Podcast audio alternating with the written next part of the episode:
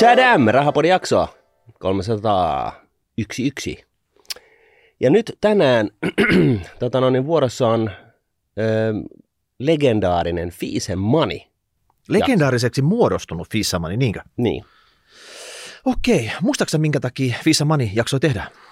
Se liittyy jotenkin suosikkiin ja jotakin sellaiseen niin kuin teini-ikään ja, ja siihen, että ihmettelee, kun karvat alkaa kasvaa. Jotain Joo. sellaista. Ennen me kerrottiin aina, että suosikissa oli Fisa Honey, meillä oli Fisa Money, mutta nykyään me kerrotaan sillä tavalla, että meillä oli Fisa Money ja suosikki baittas meitä, niillä oli sitten Fisa Honey. Niin. Eli palsta, missä saa kysyä mitä vaan ja me rehellisesti vastataan. Oli se Aki vai Eke? Tohtori Eki taisi olla se. Eki. Eki, joo, Eki, joo, Eki, niin, Eki baittasi meitä kovasti. No niin. Mutta hei, semmoinen alkuinsertti tähän, niin otetaanko nyt semmoinen, että nyt on pari rötösherraa saatu nalkkiin? Joo, katos vaan. Tota noin, E U-parlamentin varanpuheenjohtaja Eeva Kalli. Va, ö, vai Eeva Kaili? Suomessa on Eeva. Eeva, Ka- Eeva. E- anteeksi, Eeva Kaili. Eeva Kaili, hän on, hän on jäänyt nytten... Tota, hän oli tunkenut... Joo, ei ketään etäkeskustan mm. poliitikko, vaan ei. Siis, anteeksi. Sori, sori, sori, sori. Eeva Kaili. Niin, tämä Eeva Kaili. Kreikkalainen, ei suomalainen. Oli, oli tunkenut tota, liivit täyteen dollareita, lahjusrahaa. Mm. Eli tämmöinen kreikkalainen demari oli nyt jäänyt sitten niinku rysän päältä kiinni, ja hänet oli saman tien erotettu E U-parlamentista. Yllättikö tämä juttu sua? No, yllätti. Mm. Oikeasti yllätti. Pakko sanoa, että mua eniten yllätti tässä. Ei se, että... joku demari oli kahminut lahjusrahaa, vaan ehkä enemmänkin siihen, että täällä E U-parlamentissa on neljätoista varapuheenjohtajaa. Mm. Mun mielestä se on niin kuin jo pahinta korruptiota tässä, tässä uutisessa. Ei se, että joku on jäänyt nalkkiin sitä. No mun mielestä se osut vähän niin kuin naulan kantaan, että nämä on tällaisia palkintopaikkoja, jotka niin kuin johtaa siihen, että kun on varapuheenjohtaja, niin sä, sä niin kuin siirryt seura- seuraavalle niin kuin palkkalevelille. Siellä se on A kolmesataaseitsemänkymmentäkahdeksan palkkalevelille. Et se on niin kuin käytännössä tällainen niin kuin lahjapaikka, koska kuka ei edes... Niin kuin, sä, oot, et... sä oot lahjaponi, ottaa lahjusrahaa ja sit käy näin. näin. Tää oli, tää oli niin kuin nähtävissä, okei. Okay. Juuri näin. Ja, e, siis ei edes E U-parlamentti tarvitse neljätoista varapuheenjohtajaa, väittäisin. Joo. Mutta tota, tässäkin Nel, neljäkin, olla... neljäkin on liikaa, liikaa että tota... Joo, mutta eikä siinä vielä kaikki. No ei todellakaan. Mm. S B F, F T X:stä tuttu, G T I. Just nämä lyhenteet, lyhente, että tämä tota, paistettu pankkimies mm. Samuel Bankman-Fried jäi, jäi nyt tota, lopulta nalkkiin. Fried, oliko se oikein Fried vai oliko se Fried? No ihan sama sitten, tota, paistettu pankkimies joka tapauksessa. Niin. Niin, pari viikkoa sen jälkeen, kun Rahapodin jakso tuli ulos, niin... Tämä Jenkkien Prisma-vakoilu, äm, tämä organisaatio nappasi selvästi se kipalle ja toimitti sen New Yorkin syyttäjävirastoon ja, ja sekkiin. Ja sitten alkoi prosessi siellä, se tota, tekoälyllä käännettiin. Ja käytännössä viikossa tehty päätös ja kahdessa Joo. viikossa toteutus. Eli S B F on nyt telkien takana. No suurin piirtein. Hänet on nyt pidätetty Bahamalla ja pyydetään vissiin luovutusta jenkkeihin. Mm. Jonkunnäköinen prosessi siitä alkaa ja isot oli syytteet. Että katsotaan, miten se etenee. Meillä on, meillä on aikaa seurata myös sitä. Joo. Toistaiseksi vissiin syytetään yksi pilkku kahdeksan miljardin dollarin niin kuin hävittämisestä, mutta jotenkin tässä tätä kuvia, kun on alettu perkaamaan, niin koko ajan tuntuu siltä, että koko ajan katsotaan vaan jäävuoren huippua, että katsotaan, miten tämä, niin. mihin tämä loppuu. Katsotaan, pääseekö se ikinä sinne jenkkipolitiikkoihin asti sitten tämä, tämä ketju, että tota, missä vaiheessa se puhalletaan poikki. Mutta nyt hei, nyt siihen, nyt siihen, nämä on niitä parhaita jaksoja, Fisa Money, eli on tullut kuulijakysymyksiä, me luetaan kysymys ja yritetään sen jälkeen rehellisesti vastata, että mitä me, miten me homma nähdään ja mitä, siis, mitä vinkkejä me tästä niin kuin annettaisiin kaverille. Kyllä me rehellisesti vastataan, mutta... Me yritetään vastata jotain fiksua. Katsotaan, onnistutaanko. Niin. Jos mä luen tässä ensimmäisen vaikka, että juttu on, että kuinka kauan säästämistä pitää jatkaa.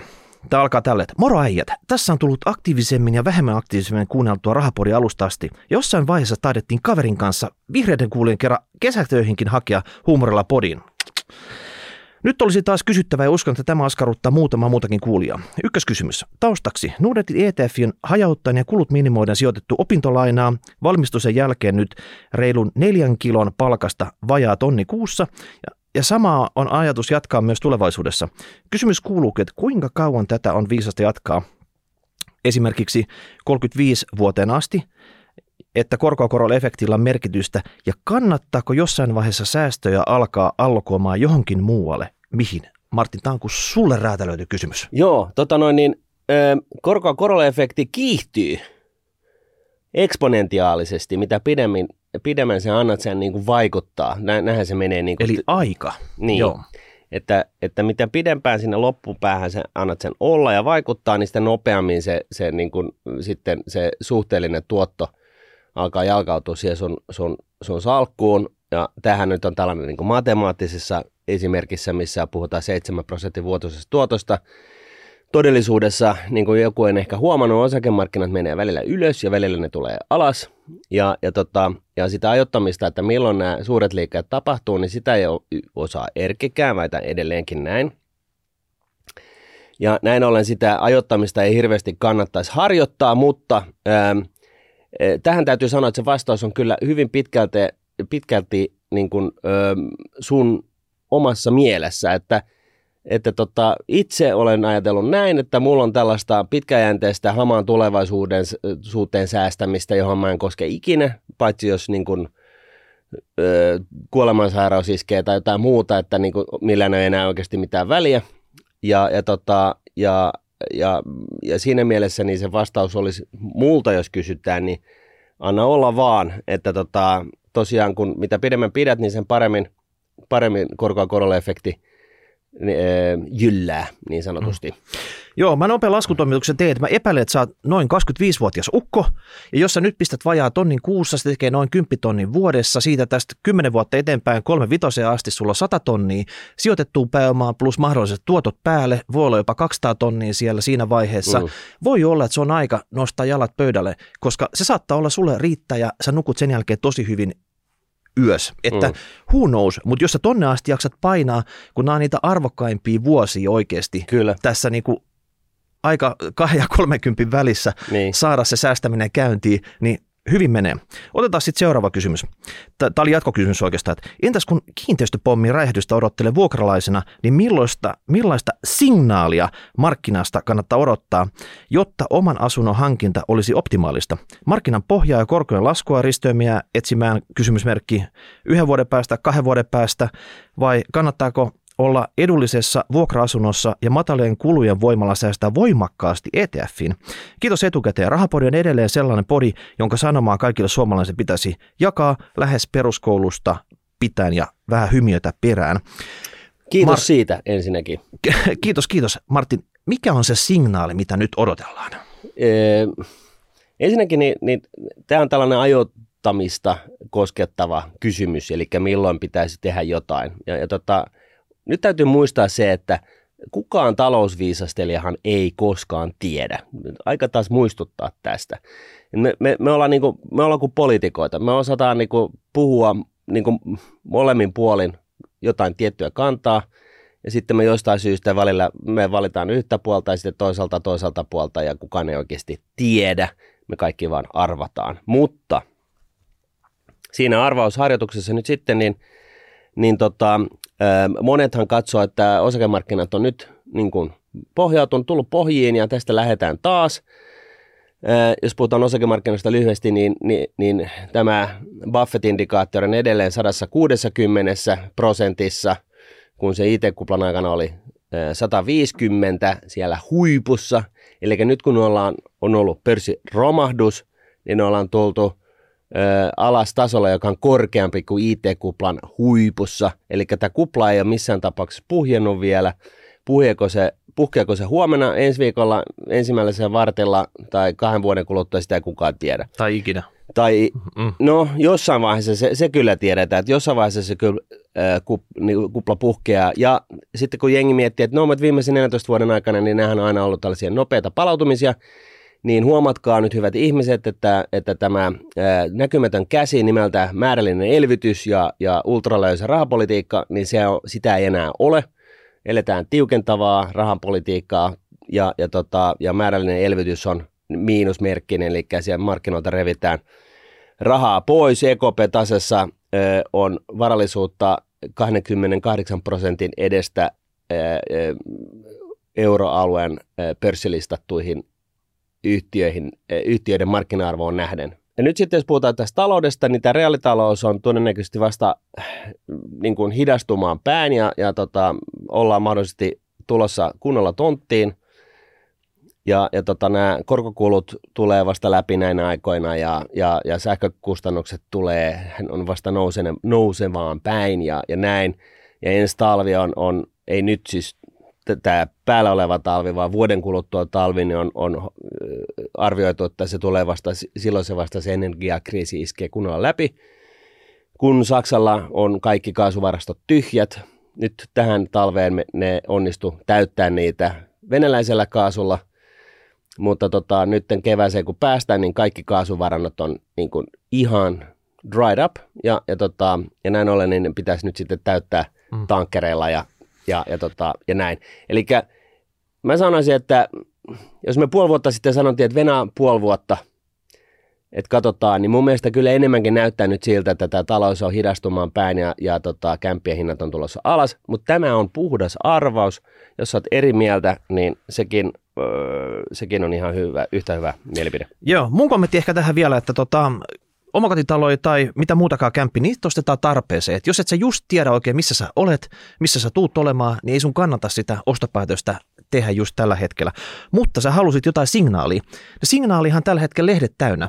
Sä oot nyt vuokralla ja kerrotaan, että vuokrakämppien tarjonta on räjähtänyt käsiin. Mm. Tarkoittaa sitä, että joka puolella, pääkaupunkiseutu, Espoo, Helsinki, vuokrakämppi on tarjolla. Niin jos haluat nyt vaihtaa vuokrakämppää parempaan ja halvempaan, se on mahdollista. Eli, eli nyt, tota, nyt on niin sanotusti ostajan markkinat tällä vuokrapuolella, eli se nyt ainakin kannattaa tehdä sitten, vaikka et mitään muut tee. Tämä E T F-sijoittaminen, se on sulla kondiksessa, se tikittää siinä, niin tota, jatka sitä.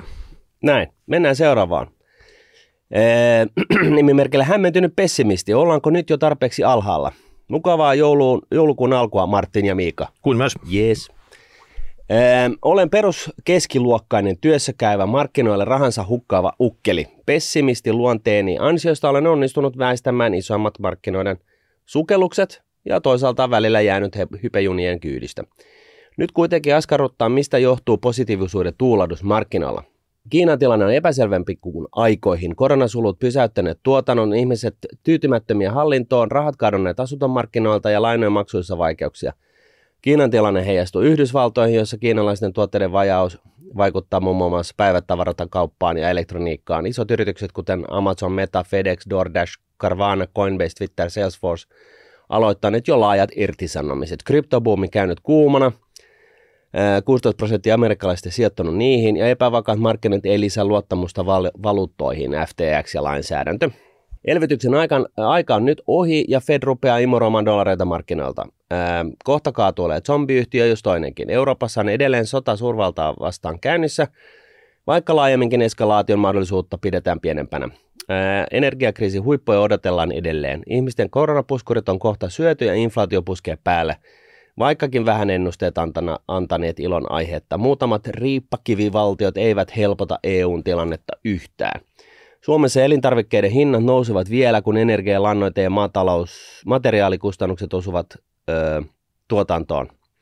Nyt jo havaittavissa pienyrittäjien tuskailua nousevien kustannusten ja maksukykyisten asiakkaiden vähyyden kanssa. Eikä, eikä nousevat korotkaan helpota yhtään yritysten tai kuluttajien eloa. Oliko markkinat oikeasti hinnoitelleet itsensä riittävän alas, että nyt voidaan nähdä positiivisia merkkejä?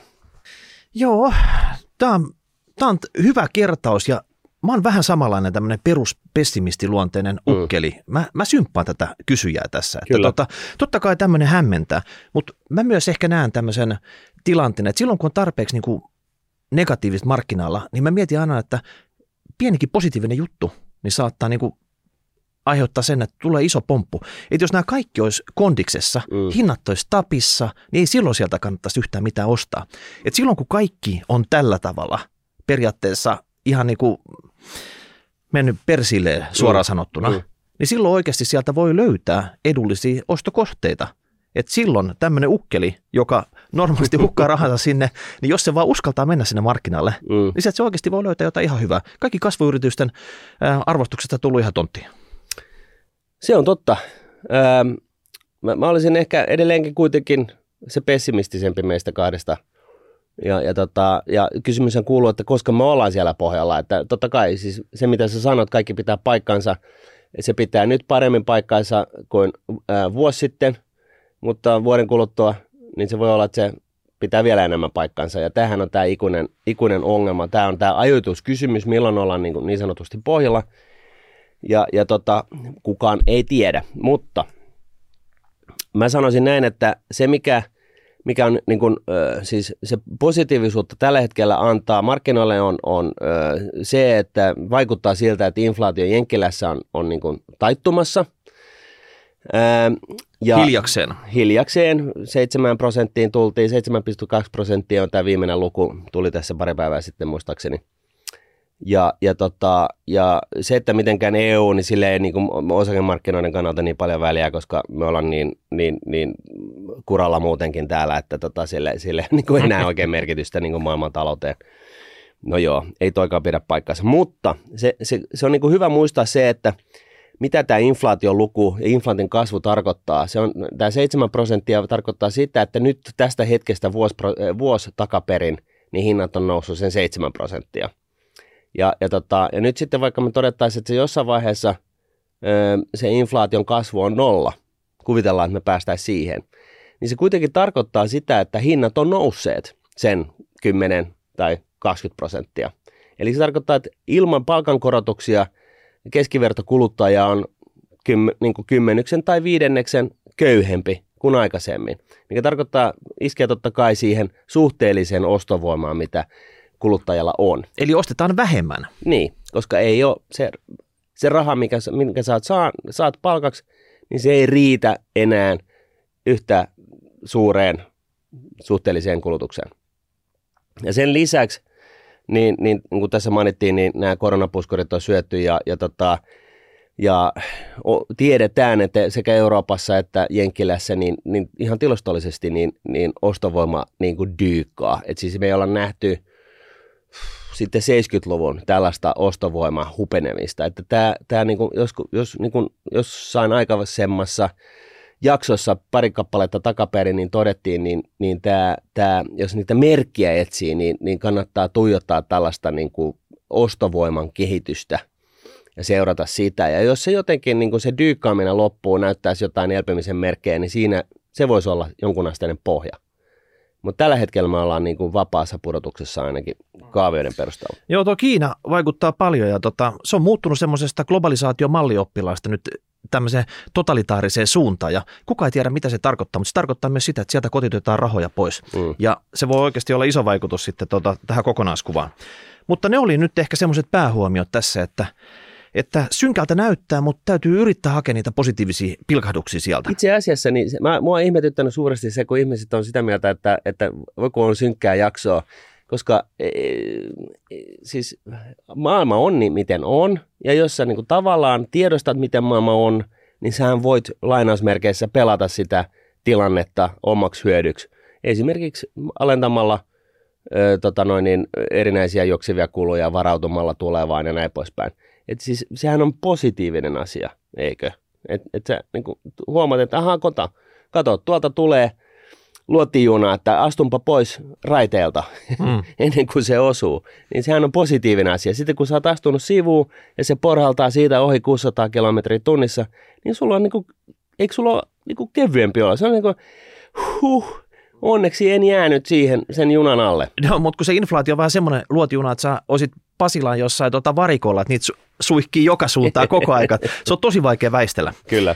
No niin, sitten hypätään tuota asuntolainoihin. Meillä on monta t- tämän aiheista kysymystä tänään ja käydään Joo. läpi. Tämä oli Sakulta, että Saku sanoo näin, että moro, mun ja pari muunkin suomalaisen asuntolainan korko tarkistetaan ensi vuonna ja se nousee noin kolme prosenttia.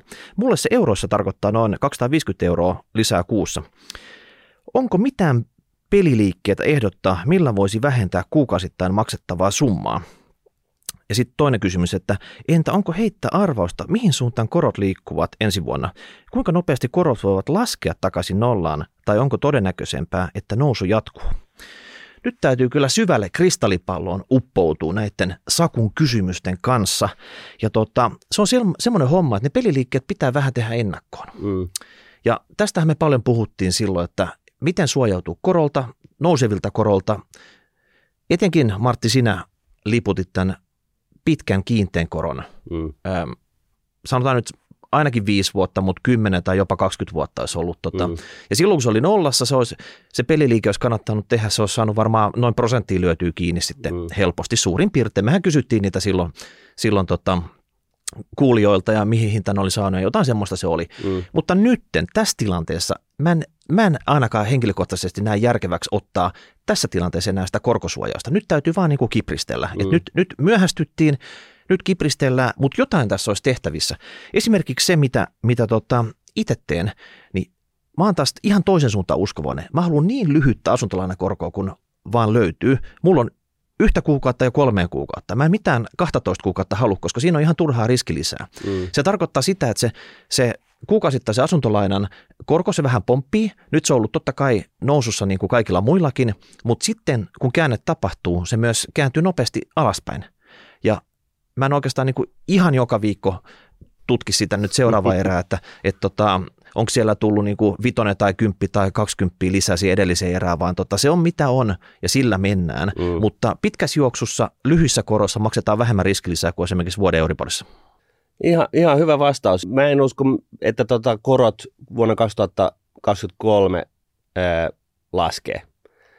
Ää, Mä luulen, että vaikka inflaatio vähän hilli, hilliintyy tässä, niin, niin tota, siltikin niin on ihan hyvä muistaa, että normimarkkinassa niin ö, Euribor-korot ylittää inflaation.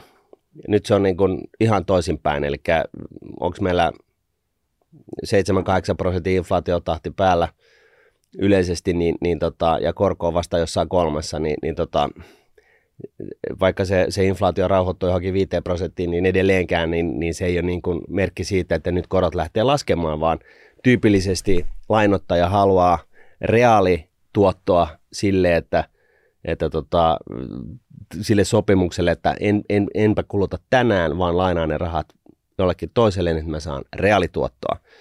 Et, et siinä mielessä niin, niin tota, mä, en, mä en nyt lähtisi niin kuin odottamaan sitä koron laskua. Ja sitten tota, yhtä hyvin niin sitä voi sitten miettiä, että jos ei se maksa lisää, aina se kuitenkin jonkun verran maksaa lisää, mutta jos se käytännössä, jos saa, saa pankilta nyt jonkun sellaisen, että, että se ei ainakaan mene yli viiden prosentin se korko, niin jos sellaisen saa niin kuin käytännössä ilmaiseksi, niin, niin fine. Et on sellainen niin kuin kriisijarru olemassa, että siinä vaiheessa sitten kun kaikki menee niin kuin osuu siihen tuulettimeen ja se lentää nä- nä- nätisti kaaressa ympäri huonetta, niin, niin tota, sitten on jonkunnäköinen tällainen, mutta tota, tää on niinku, ei, ei tässä vaiheessa vähän kun on, tavarat on jo pöksyssä, niin, niin on vaikea niinku antaa mitään varsinaisia peliliikkeitä tässä enää, mutta korot tuskin laskee, jatkuva, todennäkö- todennäköisimmin ne nousee edelleenkin. Ja, ja, tota, ja jonkun lyhennysvapaan tai muun tällaisen lisäksi, niin ei tuossa niinku tuolle korkoasialle oikein ole mitään tekemistä tehtävissä. Ja jos jotain pitäisi tehdä, niin lyhyttä päätä. Joo, katsottiin vähän tota noita korkokäyriä, niin esimerkiksi tämä kaksitoista kuukauden Euribor, niin se on, sanotaan nyt, että se on ollut viimeiset kolme kuukautta aika samoissa tuossa, että, että vaikka esimerkiksi tämä jakso tulee äm, torstaina ulos, niin saattaa E K P tehdä jonkun korkopäätöksen tässä joulukuussa, saattaa mm. nostaa ohjauskorkoa, mutta se ei välttämättä enää hirveästi vaikuta näihin ma- markkinakorkoihin. Voi vaikuttaa pikkusen, mutta se on ollut aika stabiili tämä pitkäpää jonkin aikaa jo tässä. Ja seuraava korkopäätös oli muistaakseni helmikuussa, mitä ne mahdollisesti tekee. Ja on vissiin indikoitu, että E K P nostaisi näitä ohjauskorkoja, yrittäisi tappaa sitä inflaatiota, mutta se ei, ohjauskorko ja tämä markkinakorot, ne ei ole täysin synkassa. Että tota, tällä hetkellä yhden kuukauden Euribor on noin yksi pilkku kuusi ja ka- kahe, ö, kolmen kuukauden on pikkusen yli kaksi tällä hetkellä ja kaksitoista kuukautta oli noin kaksi pilkku yhdeksän. Eli tota, niin, siis se markkinakorko reagoi siihen, että, että tota, mikä on se markkinoiden odotus siitä, mitä Fed tai E K P tekee. Ja, ja, tota, ja jos siihen tulee jotain yllätyksiä suuntaan tai toiseen, niin se markkinakorko reagoi siihen nähden. Se ei reagoi siihen nähden, että aha, nyt E K P nostaa ohjauskorkoa, niin sitten markkinakorko nousee taas, vaan se reagoi siihen niin kuin näkymättömään markkinoiden konsensukseen siitä, että mitä ne luulee tai että tota E K P tekee. Ja sitten jos E K P tekee jotain enemmän niin, niin tota, sitten markkinakorko nousee, jos E K P tekee jotain laimeampaa, niin sitten markkinakorko laskee. No viimeiset kymmenen vuotta E K P:n johtokuntalaiset on ollut tämmöisiä elvyttäviä nössöjä, niin siellä on yleensä tehty vähemmän kuin olisi pitänyt, niin tota, milloin niistä tulee semmoisia kireitä haukkoja, jotka oikeasti isosti nostaisi ja yrittäisi tehdä, niin ei, ei tule nyt tapahtua sitten. Mä uskon, että, että mitään semmoista ainakaan niin kuin isompaa yllätystä jättei tulossa, ja markkinakorot tällä hetkellä vähän niin kuin indikoi, mikä on se homman nimi. Mä oon eri mieltä, mutta tämä on tämä on tää Tämä tota, arvailun suola. Me voidaan olla eri mieltä, mutta näin ollen niin Rahapodi on ainakin oikeassa, koska tässä esitettiin molemmat kannat. Niin, niin, niin siis se. Jompikumpi kru, meistä pääsee sitten viisastelemaan. Kruuna ja klaava. Joo. Sitten hei tähän saman kohtaan tämmöinen pikku ekstra. Meillä oli jakso kaksisataakahdeksankymmentäkolme, se oli tuossa huhtikuussa. Me kerrottiin silloin, että pääministeri Sanna Marin oli hankkinut toisen asunnon Helsingistä. Ja tota, tai itse asiassa me kerrottiin, mutta tämä Rahapodin paparatsiosasto oli seiska. oli, oli tota selvittänyt tätä, että tämmöisen noin yhdeksänkymmentäseitsemän neliöisen kämpän töölöstä oli hankkinut kahdeksansataakaksikymmentäviisi tonnia oli, oli hinta, että aika paljon. Mm-hmm. Ja tota, nyt on mahdollisesti, että Sannallakin on tulossa tässä heti alkuvuonna tämmöinen korkotarkistus tähän omaan kämppäänsä. Mm-hmm. Ja jos nyt laskettiin sillä tavalla, että Sannalla oli vähän omaa rahoitusta tässä, että jos oli kahdeksansataakaksikymmentäviisi tonnia tämä kämpän hinta, niin hän oli maksanut reilu sata tonnia, eli lainaa jäi seitsemänsataa tonnia. Sanotaan nyt, että Sannalla oli tämmöinen ihan normaali suomalainen kahdentoista kuukauden Euribor, tällä hetkellä kaksi pilkku kahdeksan plus marginaali nolla pilkku neljä. Hän on hyvä asiakas pankille, niin sai semmoisen alhaisen marginaalin, laina-aika kaksikymmentäviisi vuotta. Ja sitten tällä tämä kuukausierä pomppaa kolmetuhattaneljäsataa euroon kuukaudessa, joka on enemmän kuin mediani, mediani suomalaisen bruttopalkka, mutta ei mennä niinku siihen. Mutta tota, Sanna mahdollisesti Mut oli... Mutta siis niinku korkokustannus kuukaudessa nousee kolmetuhattaneljäsataa euroa. Ei kun se on se, se, on se koko, koko, koko erä sitten, tasaerä lyhennyksellä. Et siinä on niin kuin lyhennys ja korot mukana. Okay, okay, mutta okay. Tätä nousua, että jos Sanna olisi vaikka vuosi aikaisemmin maksanut pelkkää tämä marginaali nolla pilkku neljä tästä samasta, niin tulee melkein tonni. Eli kyllä Sannakin joutuu nyt vähän niistä aamiaiskustannuksistaan leikkaamaan ja tuota, laittaa kättä syvälle taskuun ja raapaa. niin, mutta, mutta. Nämä on tämmöisiä pieniä laskelmia, mutta eihän me nyt tasatarkkaan tiedetä, kuinka paljon Sannalta asuntolainaa on, mutta tota, yleensä poliitikot, niin loppupeleissä ne on aika köyhiä. Mä en tiedä, mihin ne saa ne rahansa menemään, mutta tota... No siis ensinnäkin niin. Niin kansanedustajan palkka on kuusi pilkku viisi tonnia, joka tarkoittaa sitä, että jos sinä ja minä mennään, äh, lähdettäisiin politiikkaan, niin me jouduttaisiin ottaa sellainen niin kuin viidenkymmenen prosentin palkkaleikkaus siitä, että siitä hyvästä, että... No sehän, tar- sehän tarkoittaa, että Sannalla... Ensi vuonna oppositiossa menee koko, koko nettopalkka tuohon tota, kämpän lyhennyksiin. No kyllä se vähän niin on. Elikkä, mutta siis kuitenkin tonni lisää kuukausittaista kulua, koska korot nousi. Noniin. Tästä, tästä on puhuttu Rahapodissa jo pari vuotta ja nyt se valitettavasti sitten oltiin sen osalta oikeassa. Mutta mennään seuraavaan. Juho kysyy tällaista otsikolta omakotitalon osto nyt kysymysmerkki. Paljon tällaista ajoittamiskyssäriä. On, on, on, on. Moi, olen kuunnellut Rahapodia jo reilusti yli vuoden ja saanut teiltä paljon hyviä vinkkejä talonpitoon. Kiitos niistä. Olen tällä hetkellä kahdeksantoistavuotias ja käynyt töissä oppisopimuksella jo kuusitoistavuotiaasta asti. A S P-tilille olen säästänyt nyt vuoden verran ja muutin juuri vuokralle omakotitaloon. Talo on myös myynnissä ja nyt parin kuukauden asumisen jälkeen tekisi hui kauheasti mieli ostaa tämä asunto. A S P-tilini säästötavoite on kuitenkin vasta vuoden päässä. Ilmeisesti on kuitenkin mahdollista saada niin, sanottu, niin sanottua väliaikarahoitusta ja ostaa talo vaikka heti. Vuokranantajan kanssa jutel, jutelin, juttelin ja sovimme alustavasti jo hinnasta. Sain tingittyä kymmenentuhatta hinnasta pois.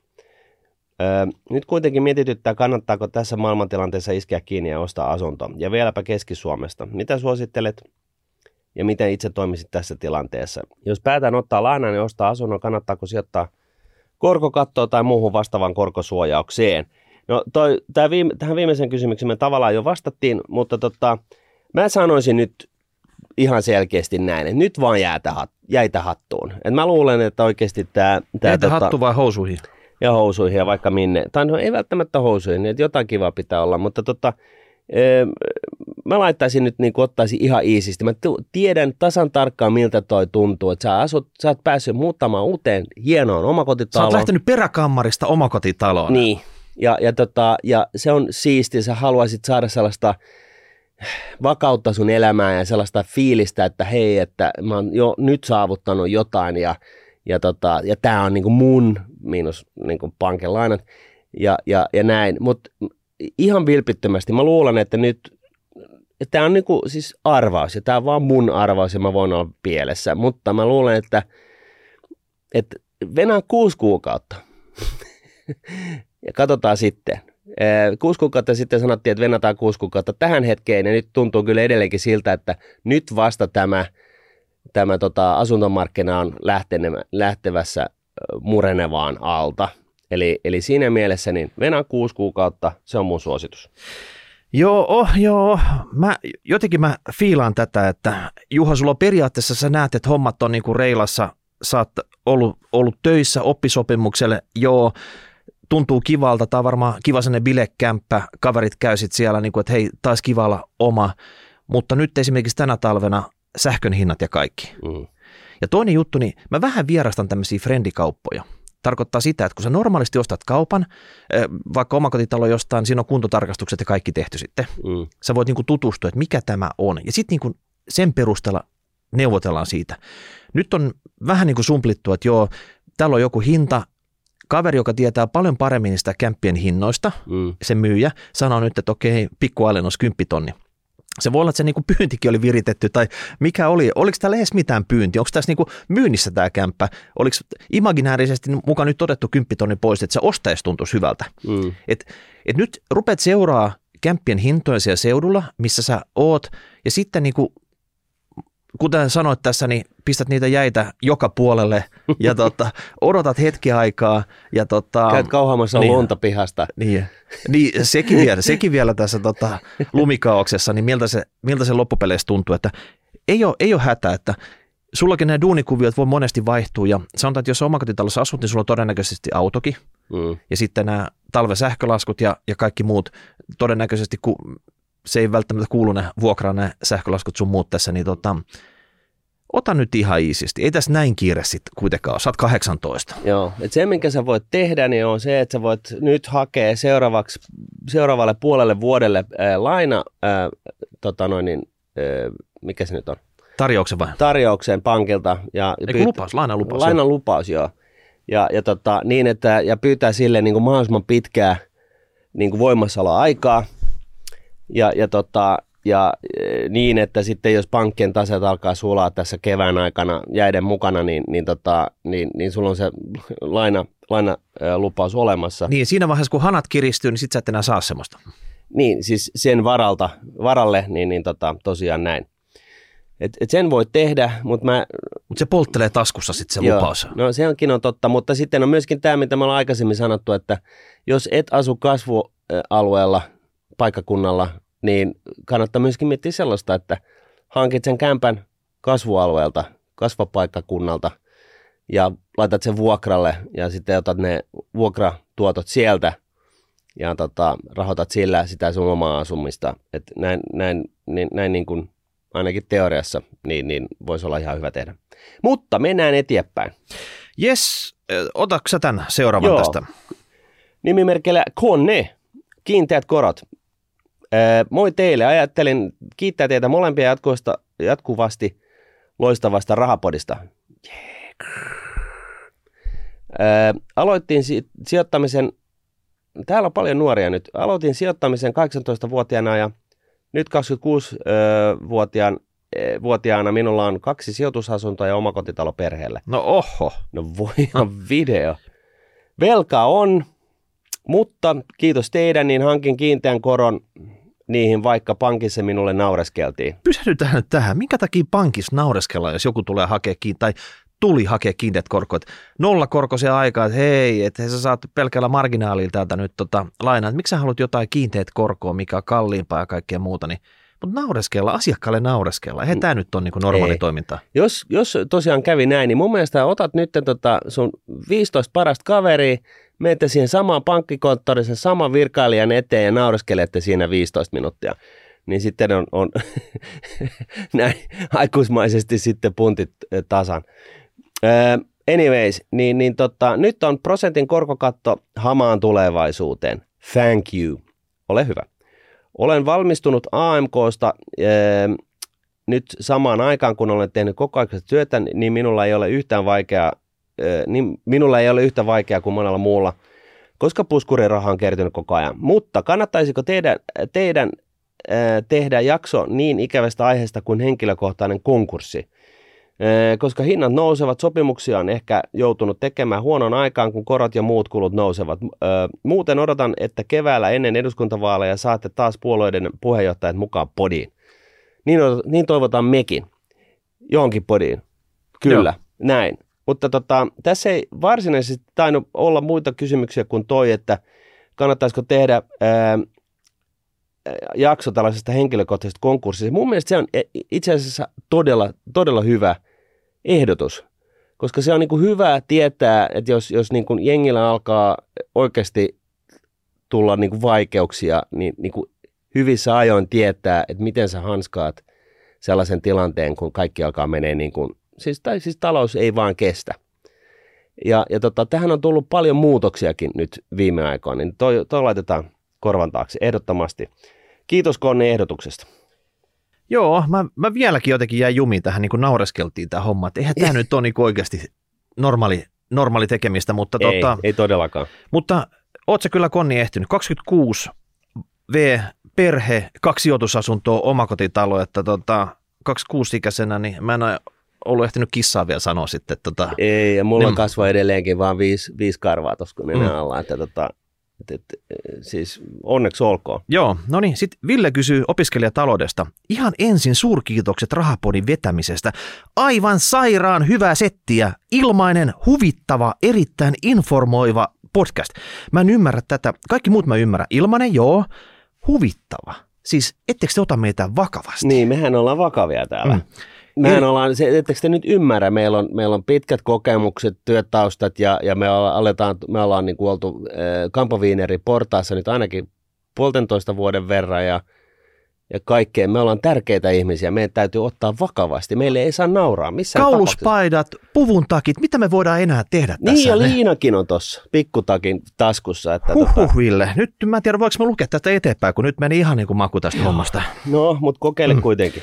Okei. Okay. Ole mies. No niin, erittäin informoiva podcast, josta olen nauttinut melkein pari kuukautta päivittäin. Hyppäsin kyyteen joskus kaksisataaviisikymmentä jakson paikalla ja lähiaikana olen kelannut koulumatkalla jaksoja ensimmäisestä eteenpäin. No en mä tiedä, kannattaako sitä enää tehdä, mutta tota, omalla vastuulla sinne sitten. Joo. Porista olen saanut paljon uusia näkökulmia talouden ilmiöihin ja oman talouden ylläpitoon. Kiitos siitä. On siis jäänyt mieleen muutakin kuin iän ikuinen kustannustehokas indeksisäästäminen. Mm. Lol. Olen sijoittanut suuren osan varallisuudestani, mutta vasta Ukrainan sodan seurausten jälkeen tajusin, millaisiin pommeihin olen rahani laittanut. Olen kuitenkin tehnyt sen virheen, että ostin pankin omia sairaan kalliita tuotteita. Hallinnointikulut yli prosentin plus kaupankäynti. Olen opiskelija ja mietin, mikä on paras tapa vaihtaa sijoituksia kallista rahastoista kustannustehokkaisiin E T F:iin. Tuolla tonnin verottomalla tahdilla menee vuosia ennen kuin saan rahani reilu kymmenen kiloa siirrettyä. Vuosia, joiden aikana kulut syövät tuottoa kovaa tahtia. Kela ei tunnetusti pidä sijoittamisesta.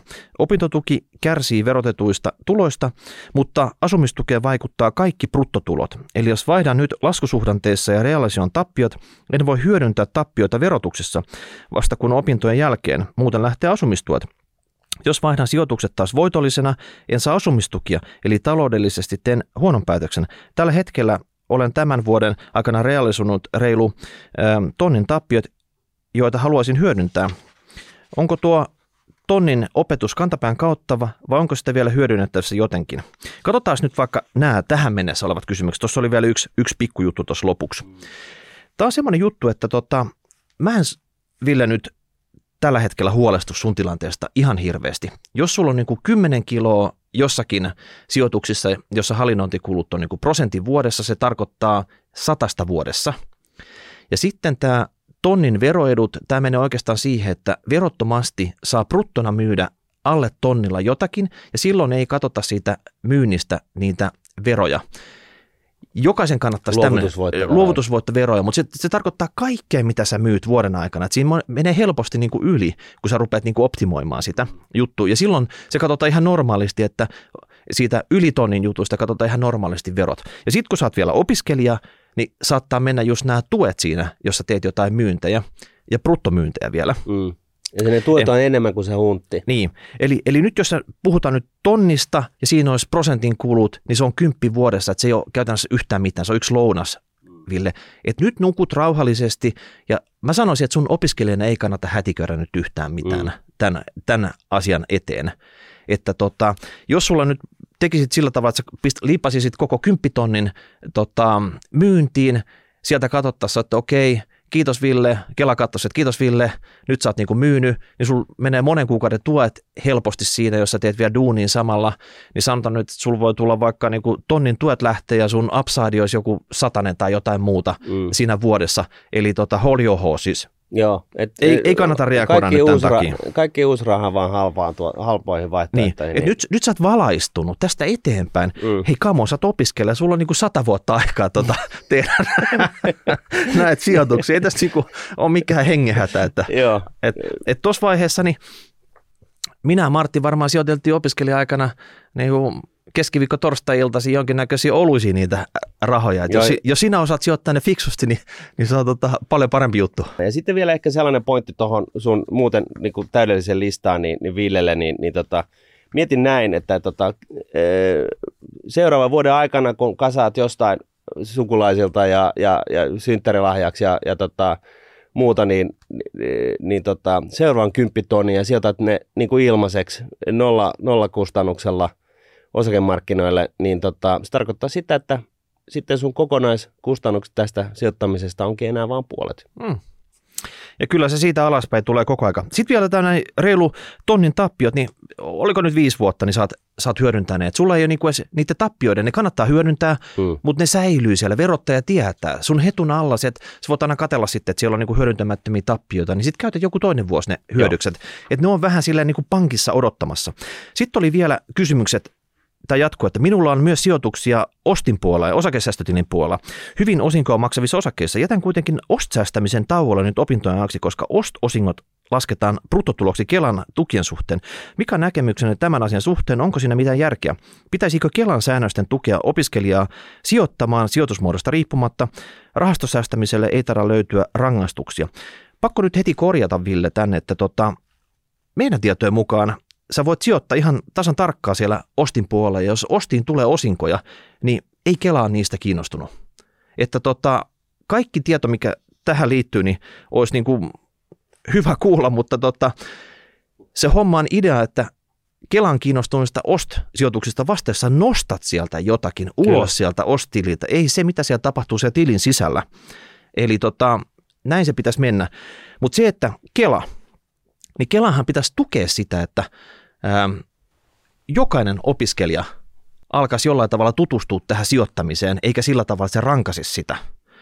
Ja rahastopuolella se rankaisuhan tapahtuu, ää, jos se rahasto maksaa osinkoja tai tuotto-osuuksia sieltä ulos. Rahastosta mut, ulos, niin, sinun mut, tilille. Niin, mutta jos ne on semmoisia rahastoja, mitkä ne yleensä on, tämmöisiä kasvuosuudellisia, Eli, eli tota, kaikki osingot, mitä se rahasto saa, niin ne sijoitetaan sen rahaston puitteissa uudelleen, niin se ei sit aiheuta mitään, kun se ei ole mikään niinku myynti, mistä Kela olisi niinku kiinnostunut sitten. Että to, niin kauan kun sä itse myy sitä rahastoa, niin, niin sille ei ole merkitystä. Mutta tota, tämä ost-juttu mun on pakko oikaista, että se ei ole Ville noin. Joo, ja, ja sitten tota, tähän niinku tällaisena yleiskommenttina, niin, niin tota, monella on varmaan salkussa miinusmerkkistä vuosituottoa ja, ja, ja, ja näin, ja, ja nyt sitten niin tässä on t- tällainen lyhyt, halusin niin kuin vain sparrata siihen, että ni- niin, kuin, niin kuin sanottu, osakemarkkinat tulee ylös, osakemarkkinat tulee alas.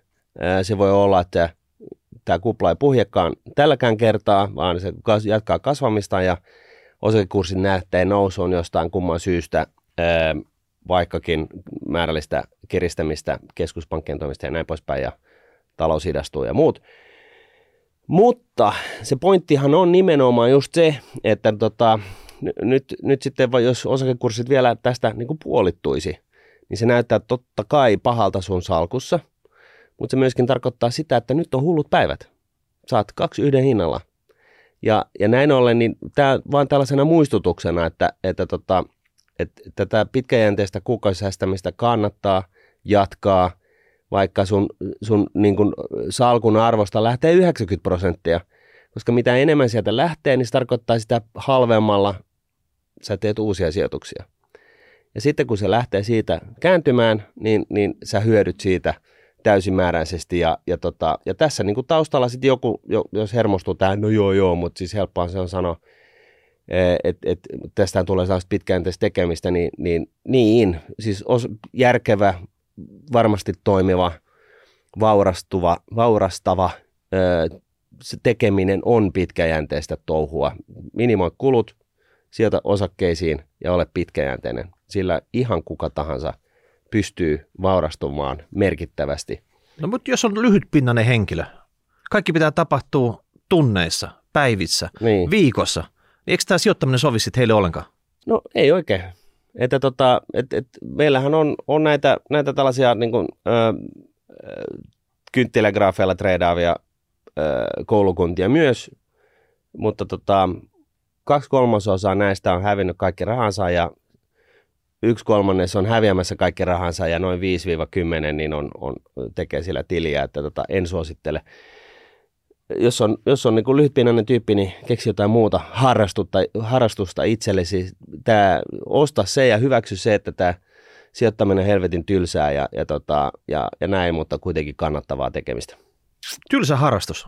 Kyllä, äärimmäisen tylsä harrastus. On kun katsoo niin kuin maalin kuivumista seinällä. Että, tota... Niin, että jos siitä dikkaa, niin tämä sopii sen. Ja... No, se on just näin. Okei, okay, hyvä. Anyways. Siirrytään, mennään eteenpäin. Jussi pistää meille oikein kunnolla pataan. Kriittistä palautetta E U:n ennallistamiseen liittyen. Hei, neljä nopeaa Rahapodin jakson perusteella ette vaikuta ottavan ilmastonmuutosta tai luontokatoa erityisen vakavasti. Suluissa ottamatta kantaa, onko E U:n ennallistamisasetus erityisen hyvä. Sen sijaan olette kyllä jatkuvasti kasvattamassa talouden kakkua. Uskallatteko te joskus astua kampaviinerikuplanne ulkopuolelle ja pohtia, onko kakkua mahdollista jatkuvasti kasvattaa ekologisen kriisin keskellä? Korostatte kuitenkin tutkittua näkemystä ja monet tutkijat ovat sitä mieltä, että kasvu ei voi jatkua ja heitä varmasti löytyisi haastateltavaksi. Öö, tässä esimerkiksi yksi viimeaikainen esimerkki, Hesarin artikkeli.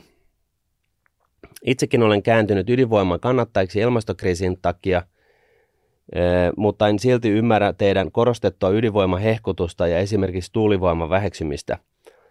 Voisitte joskus tehdä vähän monipuolisempiakin energiajaksoja, kuten FutuCast-äijät tekee. Tämä oli äh, tota noin, mun muotoilu tässä näin. Äh, vaikka jälkimmäinen jakso on kaupallista yhteistyötä, se vaikuttaa huomattavasti objektiivisemmalta kuin Rahapodi keskimäärin.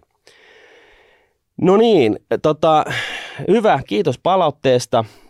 Tota noin, niin mistäköhän tätä nyt lähtisi purkamaan? Tota, otetaanko me nyt vakavasti luontokato? Ehkä ei nyt sitten tarpeeksi vakavasti. Öö, ehkä niin. Öö, tämän tämän tota, kyseisen jakson jälkeen niin, niin tota, on käynyt paljon keskustelua muun muassa Twitterissä aiheesta liittyen ja, ja siitä, että miten... Miten, ja myös tämän meidän vieraan kanssa, joka silloin tässä, tätä, tästä ydin, pienydinvoimalasta, jonka nimeä mä en nyt muista. Ville Tulkki muistaakseni. Joo, oliko? Ville Tulkkihan se oli.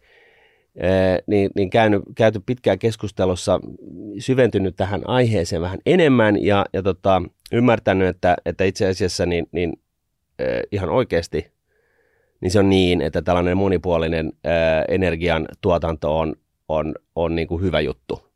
Että jos sä pistät, ää, rakennat ydinvoimaa siihen niin kuin maksimikulutusmäärään, mitä jossain alueella on, niin se tarkoittaa sitä, että se ei ole kannattavaa niin kuin sille ydinvoimalle, koska se käytännössä öisin, niin se käy puoliteholla. Ja näin ollen tällaisesta tekemistä ei saa ää, ydinvoimasta kannattavaa. Ja sitten toisaalta just nämä tällaiset Tota no, niin vaihtoehtoiset ö, kanavat, niin paitsi että se ne monipuolistaa, niin, niin tota, se on niin kuin enemmänkin niin päin, että se ydinvoima pitää sen sellaisen tietyn base layer-tason niin kuin tarpeeksi korkealla, ö, sähkötuotannon tarpeeksi korkealla tasolla.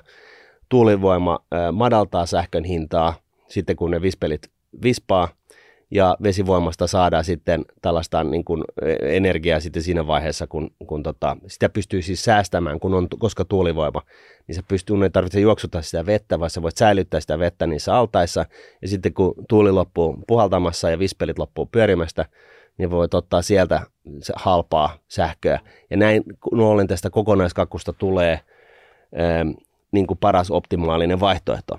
Hyvä niin, ei, ei siinä mitään. Me ollaan nyt vaan aivan hemmetin innoissamme tästä, tai ainakin minä tästä V T T-projektista, jossa puhutaan siis kaukolämmön tuottamisesta tällaisena niin kuin ö, Lego-tyyppisestä ö, tota noin, ö, lämpövoimalasta, joka toimii ydinvoimalla. Että me nyt ollaan vähän niin kuin välillä liekeissä täällä, että ei se, ei se sen puoleen. Niin, mä sanoisin melkein sitä, että, että tämä jakso, kun me tehtiin, niin se oli vähän niin kuin talous- ja rahanäkövinkkelistä. Mm. tehty, tai siis oikeastaan molemmat näistä, näistä jaksoista. Mm. Ja idea on se, että Suomi on vientimaa, ja nämä vientiartikkelit, ne rupeaa kuihtuu jo pikkuhiljaa kasaan, että meillä ei ole kohta enää mitään vietävää. Mm. Toi kauppatase ja vaihtotase, ne on ollut usein jo kuukausitasolla reilusti pakkasella, ja se on niin kuin ihan käsittämätöntä tämmöiselle maalle kuin Suomi. Mm. Eli me vaan tuodaan, tuodaan, tuodaan, mutta meillä ei ole kohta mitään enää viemistä. Niin. Mutta taas nyt sellainen uusi kasvuartikkeli. Me itsekin tarvittaisiin tämän tyyppisiä ydinvoimaloita. Tästä voisi tulla ihan jäätävä vientiartikkeli. Myydään niin kuin tuhat tämmöistä voimalaa ympäri maailmaa, mm. mutta se pitää olla nopea siinä.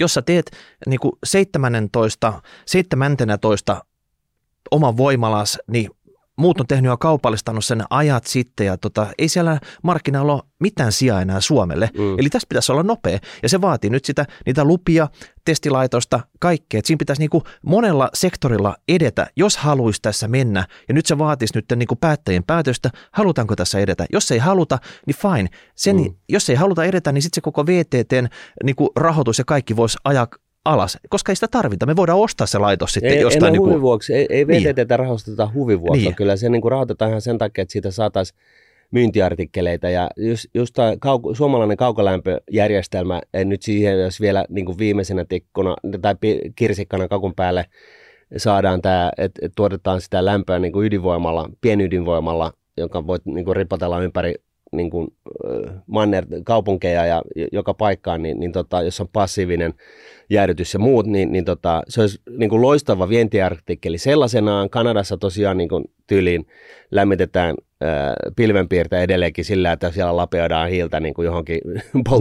Niin pannu, pannuhuoneessa pannuhuoneessa hiiltä. Ja, ja tota, se on ihan, niin, ihan naurettava ja ei tuskin, tuskin kestävää sekään. Ja, ja sitten oikeasti tässä nyt, kun on, saksalaisilla on tämä. Siis mä, mä en ymmärrä, miksi ei nähdä tätä. Et jos saksalaisilla on joku henkinen patti sen osalta, että ei voi, ne, ne niin kuin sulkemassa ydinvoiman, haloo, Saksassa. Et, et, et niin kuin, et, et, joo, me toivotaan, toivotaan, että energia tippuu taivaalta, mutta ydinvoima laitetaan nyt ainakin niin kuin kiinni. Niin jos niillä on tällainen patti, niin miksi me voidaan jeesata niitä? Rakennetaan niin kuin nyt täsmälleen niin kuin Olkiluoto kolmas kopioita niin kuin viides vuodessa pystyyn ympäri koko Suomea. Vedetään sellaiset julmettomat kaapelit sen Itämeren, sen, sen taka, venäläisen kaasuputken vierestä. Grosse Kabel.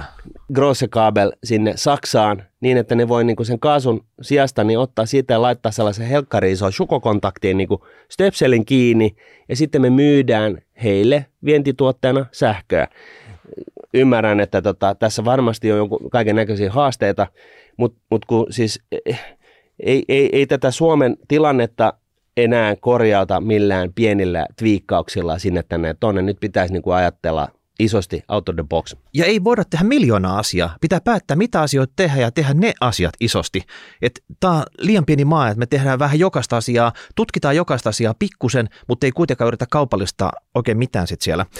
Jos, jos nyt puhutaan vielä nyt vesivoima, tuulivoima, ja tota, ydinvoima. ydinvoima, niin eniten mä dikkaan siitä vesivoimasta. Mm. Meillä on sitä vaan ihan törkeä vähän, ja tuskin tullaan niinku uusia jokia patomaan sillä tavalla, että me tehtäisiin jotain isoja tekoaltaita ja mm. lähettäisiin sitä kautta tekemään lisää sitä. Jos meillä olisi sitä niin kuin Norjalla on, niin se olisi kaikkein paras tilanne. Siinä olisi sitä säätömahdollisuuksia, kun Suomen ne käyrät menee sillä tavalla, että, että se olisi niinku ihan vaan niin kuin okei, tämä päivä, yö, mm. talvi, kesä, niin silloin olisi niin kuin paljon tekemistä. Toka paras näistä on loppupeleissä se ydinvoima. Ja, ja tämä on mun näkövinkkelistä, tuulivoima on viimeisen kuun aikana ollut, se on vetänyt ihan täysiä ja ihan nolla teholla, vaikka sitä on niin kuin nimellisesti ihan älyttömästi. Mm. pelkästään tuulivoimasta ei ole Suomen niin kuin energiaratkaisuksi. Ei tietenkään, mutta sitä ei kukaan myöskään niin. sano. Mutta sitten vielä tämä kakun kasvattaminen. Kakun kasvattaminen tässä nämä ilmastokysymykset huomioiden, se on vaikeaa. Ja tota, ei eniten sen takia, että meillä on niin paljon valtionvelkaa kertynyt tässä sitten. Mm. Että jos olisi niin kuin nolla valtionvelkaa, niin taisi ehkä semmoinen tilanne, että kaikki panostukset olisi paljon helpompi tässä tilanteessa tehdä. Nyt ei riitä tähän niin kuin normaalin vuosittaiseen julkistalouden ja normitalouden pyörittämiseenkään oikein varoja tässä, niin tota, vaikeaa tämä on. Kyllä. Mä haluaisin tarttua tähän kakun kasvattamiseen ää, tota noin niin, ekologisen kriisin keskellä. Mä en ihan... Ihan on varma nyt, että voi olla, että mun tulkinta menee pieleen, mutta tota, on paljon tällaisia soraääniä, että nyt sitä kakkua ei voi kasvattaa. Eli taloutta ei voi kasvattaa, koska on ekologinen kriisi. Ja, ja tota, no niin, mä en ihan ymmärrä, että mitä siis tällä niin kuin haetaan, että, että niin kuin, onko se niin kuin vaihtoehto nyt se, että me, me suljetaan kaikki yhtiöt, firmat, kaikki tekeminen Suomessa laitetaan säppiin, julkishallinto laitetaan kaikki jengi himaan ja ei tehdä mitään. Downshiftaminen. Se on oikein, oikein valtion tason downshiftaminen. Niin, koska niin kun, kai, kai, siis, no, lähtökohtaisesti tuskin tätä, niin kun, tätä tällä tarkoitetaan, koska siis, silloinhan mikään ei enää toimi ja me kuollaan nälkään. Et, et siis, tämäkään ei ehkä ole se vaihtoehto. Jos se sitten on se, että, että, tota noin, niin, että tota, suljetaan vaan niin kun kaikki kaupalliset yritykset, niin, niin tota, ymmärtäkää nyt sitten hyvät ihmiset, että sitten vähän ajan kuluttua loppuu julkisen puolen työpaikatkin. Eli siis jos ei tuoteta lisäarvoa, jolla, jolla pystytään myymään asioita maailmalle, niin se sun tutkijapaikka yliopistossa, niin se loppuu olemasta. Sä et saa rahaa. Sä et saa töitä. Mä en tiedä sitä, ajattelit sä mennä tota, no niin metsä, metsälle vai millä tavalla sä ajattelit pysyä hengissä. Sä joudut tutkimaan sen jälkeen työttömyyskortissa on sivuja. Sitä ei ole, sitä sivua. Okei, niin että se on löyty kiinni sitten, koska yeah. koko, koko työttömyysvirastokin, niin se on tota, ajettu alas. Ehdottomasti. Mm. Siis ymmärtäkää nyt hyvät ihmiset, että tämä ilmastonmuutosasia ja nämä asiat on tärkeitä, ja t- t- eikä tule edes mitään muttaa tässä, vaan ne on hemmetin tärkeitä. Ja sen takia mä, ja nyt tulee mun oma mielipide, näin, se voi olla väärä ja kaikkea tällaista, mutta koska mä oon toinen rahapodin juontajista, niin mä saan nyt puhua täällä, niin... Niin tota, hyvä. Mä en tiedä, että kuunteleeko enää kukaan, mutta joka tapauksessa niin, niin tota, ilmastonmuutos ja, ja muut niin kuin kestävän kehityksen ö, tavoitteet, nämä on äärimmäisen tärkeitä juttuja, nämä ei ole leikin asia, näihin täytyy puut tarttua. Mutta jos puolet jengistä huutelee tuolla raiteilla sitä, että nyt täytyy vaan lopettaa ö, tota, no niin, kakun kasvattaminen ekologisen kriisin keskellä, niin se, se on niinku argumentti, joka se on niinku, voit periaatteessa sanoa, että hei, nyt kaikkien ihmisten täytyy ampua aivonsa seinälle, koska ekologinen kriisi. Niin mä väitän, että tällä argumentti, ei, siis se ei, se ei tule lentämään. Ihmiset ei tule syömään sitä asetta tai luotia. Et, et siis tällainen argumentti on niinku niin puuta heinää, että et niinku se tekee enemmänkin hallaa tälle varsinaiselle asialle, ilmastonmuutokselle ja kestävän kehityksen jalkauttamiselle. Lopettakaa se. Ja keskitetään enemmänkin sitä, niin kuin sen, ihminen on loistava eläin. Me ollaan keksitty eh, periaatteessa päästötön teräs, joka on niin kuin siis ollut siis pahin mahdollinen saastuttaja. Meillä on, meillä on hiilineutraali auto olemassa, Volkari I D neljä. Näitä tulee todennäköisesti... Viiden vuoden sisään niin näitä tulee olemaan niin kuin varmaan puolet autosta, joita myydään, niin ne on, ne on niin kuin jonkun kolmannen osapuolen ää, tota noin, niin, ää, tota, mielestä hiilineutraaleita ää, ja, ja, ja muuta tällaista. Et, et niin kuin, et, et siis tämä meidän ihminenhän on niin kuin siinä mielessä niin kuin fantastinen eläin, mehän kyllä keksitään keinoja. Ja, ja tota, se, ka- se iso ongelma, mikä on ollut tähän mennessä viimeisen sadan vuoden aikana, on se, että me ei olla välitetty tästä saastuttamista tuon taivaallista. Me ollaan vedetty vaan talla pohjassa, kaikki, kaikki tota, tota ympäristöhaitat, toisin sanoen kustannukset palveluista, tuotteista, energiasta, kaikesta tällaista, niin se on niin kuin ulkoistettu kaikille meille niin kuin tänään elossa oleville. Eli siis se hait, sitä haitasta ei olla otettua maksua. Ja jotta markkinatalous saadaan ää, itseohjaa tai siis ohjautuvaan niin kuin parempaan tekemiseen, Eli toisin sanoen siihen, että kaikki palvelut ja kaikki tuotteet on jatkossa niin kuin, äh, hiiline- siis hiilidioksidineutraaleita tai kestäviä tai mitä ikinä, niin palveluiden ja tuotteiden hintoihin pitää lisätä se kustannus siitä, niin kuin, mitä se kyseisen palvelun tai tuotteen äh, hait, niin kuin, äh, synnyttää haittaa ympäristölle. Eli se ku- ympäristöhaitta pitää sisällyttää kustannuksena siihen tuotteeseen. Ja se ohjaa sitä kysyntää. Ja, sitten, ja koska... silloin se tarkoittaa sitä, että se palikka, se palvelu tai mikä ikinä lentäminen tai mikä ikinä, niin siitä tulee niin kuin, äh, kalliimpaa. Ja sitten kun siitä tulee kalliimpaa, niin, niin ihmiset, jengi, niin kuin yritysmaailma alkaa funtsia, että okei, okei, okei. Tähän on nyt tämä tilanne. Lentäminen Helsingistä Tukholmaan maksaa nykyään tuhat euroa. Jengille on varaa. Mitä, mitä me keksitään? Ja sitten siihen keksitään, kato perhana, me keksittiin siihen sähköpotkurikone tai mikä ikinä. Mikä se ratkaisu onkaan? Ei mulla niitä nyt kaikkia vastauksia tässä, tässä ja nyt. Mutta mut siis tätä kautta me pystytään vaikuttaa siihen, että tota, ekologinen kriisi saadaan oikaistua. Ja, ja se, tähänkin täytyy sitten sanoa tällainen yksinkertaistamalla, niin, niin tiedätkö Miikka, mistä seitsemänkymmentä prosenttia hiilidioksidipäästöistä juontuu. seitsemänkymmentä prosenttia hiili, ihmiskunnan aikaansaamista hiilidioksidipäästöistä on lähtöisin. No kerro. Energiantuotannosta. Se ei ole se pihvinsyönti, vaan se on se energiantuotanto. Ja me ihmiskunnalla on tällä hetkellä olemassa ratkaisu sille, että se on käytännössä päästötöntä. Niin voisiko se olla, että jos me niin kuin jauhettaisiin niin kuin läpi nyt se asia, että, että, tota, että viispelät pystyyn, vesivoimalat pystyyn ja ydinvoimaa koko rahan edestä. Siis jos sallitaan nyt tällainen ajatusleikki, että me, koska ihmiskunnalla on jo olemassa keinot, millä se energiantuotannon hinta saadaan eh, hiilidioksidipäästöltään nollaan, niin leikitään, että me tehdään tämä. Niin sitten se on tehty. Jos, jos ihmiskunnasta, ihmiskunnan hiilidioksidipäästämisestä lähtee seitsemänkymmentä prosenttia, niin meillä ei ole enää ongelmaa tämän ilmastonmuutoksen kanssa maailmassa. Se loppui siihen. Meillä on ne keinot olemassa, se pitää vaan tehdä.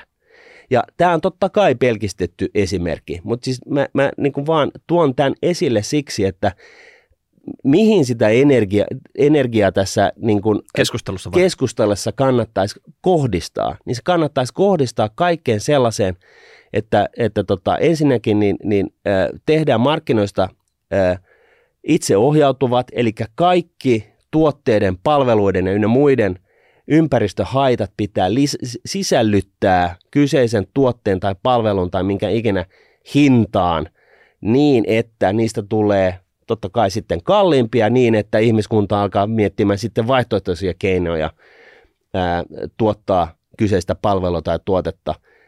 Tää, tää on niinku se, oikeasti se niinku olemassa oleva ratkaisu.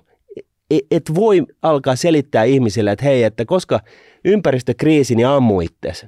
Ja, me, ja ammu itses niinku, krematorion ovella niin, että sä tiput siihen polttouuniin, jossa on sitten niinku sertifioitu Tota, katalysaattori niin, että sun, kun, kun sä palat poroksi, niin sä, se, sä et kasvata hiilidioksidipäästöjä. Siis tämä on niin, niin dorkaa niin monella levelillä, ja mun mielestä meillä ei ole varaa tällaiseen tyhmään argumentointiin, koska meidän täytyy ihan oikeasti ratkaista tämä ilmastokriisi ja, ja tota, kestämättömyyden niin kuin taso, mitä ihmiskunnassa on tällä hetkellä. Mm. Mulla on vielä ehkä tähän kakun kasvattamiseen tämän kriisin keskellä. Se kakun kasvattaminen tarkoittaa tässä tapauksessa, se on kasvua. Ja jokainen poliitikko hokee sitä, että, että voidaan mennä nyt alijäämäisen budjetilla, kun me otetaan nyt kasvua. Me saadaan kasvua, kasvua, kasvua. Mutta yleensä ne teot ei ole hirveästi kasvua tukevia, mm. kun se kasvu ei nyt tule siitä, että julkissektoria kasvatetaan, vaan annetaan niille yksityiselle sektorille niitä vientimahdollisuuksia, kotimaiselle kysynnälle niitä juttuja, minkä takia täällä oikeasti kannattaisi tehdä asioita, kasvattaa sitä. Ja sitä kautta, kun sitä kasvua tulee, B K T kasvaa, niin siitä mahdollisesti jää jotakin, jolla sitten ruvetaan maksaa näitä valtion velkoja esimerkiksi mm. pois. Tulee lisää verotuloja, tulee näitä juttuja. Ja Suomessa ja, tehty niin. on tutkitusti ekologisemmin ja kestävämmin tehty kuin missään muualla maailmassa.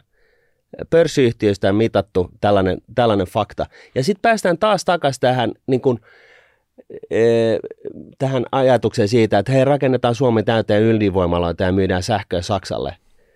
Mm. Suomen talous muuten kasvaisi, me tuotetaan vihreätä sähköä niin kun y- yhteen maailman saastuttavimpaan talouteen, Saksaan, myytäisi sitä sinne. Ne voisi sammuttaa ne, ne niin kun kivihiilivoimalansa ja kaikki olisi niin kuin e, hanky-dory. Siis, siis taloutta, ää, ja tässä päästään itse asiassa vielä yhteen pointtiin. Se, että talous kasvaa sillä tavalla, kun se on kasvanut viimeiset sata vuotta, se on niin kuin game over. Se ei enää onnistu. Mutta talous, taloudellista arvoa voidaan synnyttää siis sitä, myöskin sitä kautta, että me tosiaan hinnoitellaan ne ympäristöhaitat kaikkiin tuotteisiin ja palveluihin, jolloin niistä tulee kalliita, ja sitten kun aletaan keksiä keinoja, joilla pystytään tuottaa vastaavia palveluita tai tuotteita sillä tavalla, että ne ei rasita niin kuin luontovaroja, niin siihen syntyy taloudellista arvoa.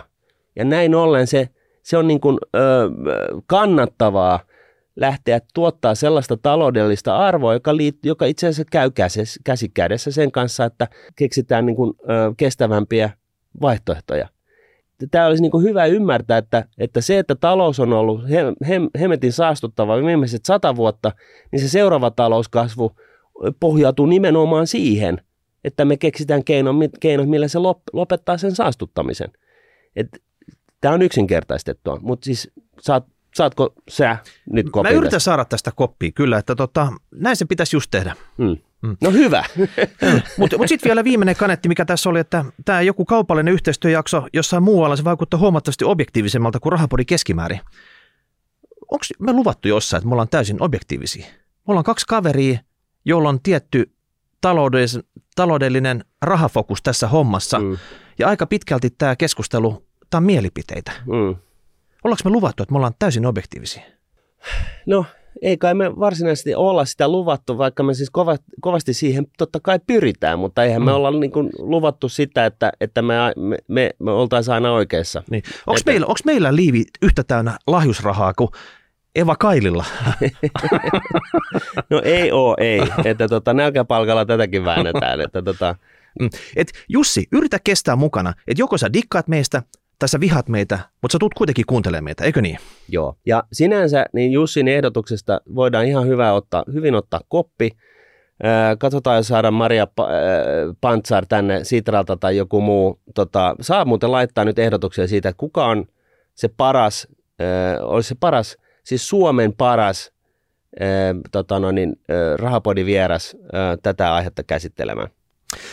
Jees, eiköhän me olla tota, tämän kerran Fissa Money käyty nyt läpi. Oli paljon positiivista, oli paljon kysymyksiä, tuli kritiikkiikin, kaikki on nyt paketoitu. Kiitos siitä, laittakaa lisää palautetta meille rahapodin ät nuunet piste fi, kommentoikaa tubessa, laittakaa hashtagillä Twitteriin jotain kiperää. Älkää laittako savumerkkejä enää, koska ne on, me on tajuttu, että niissä on hiilidioksidi. Okei, jotain itumerkkejä voi lähettää, ne on silleen paljon tuota ekologisempia. Joo. Joo, tehdään näin. No niin, ensi viikkoon. Moi moi.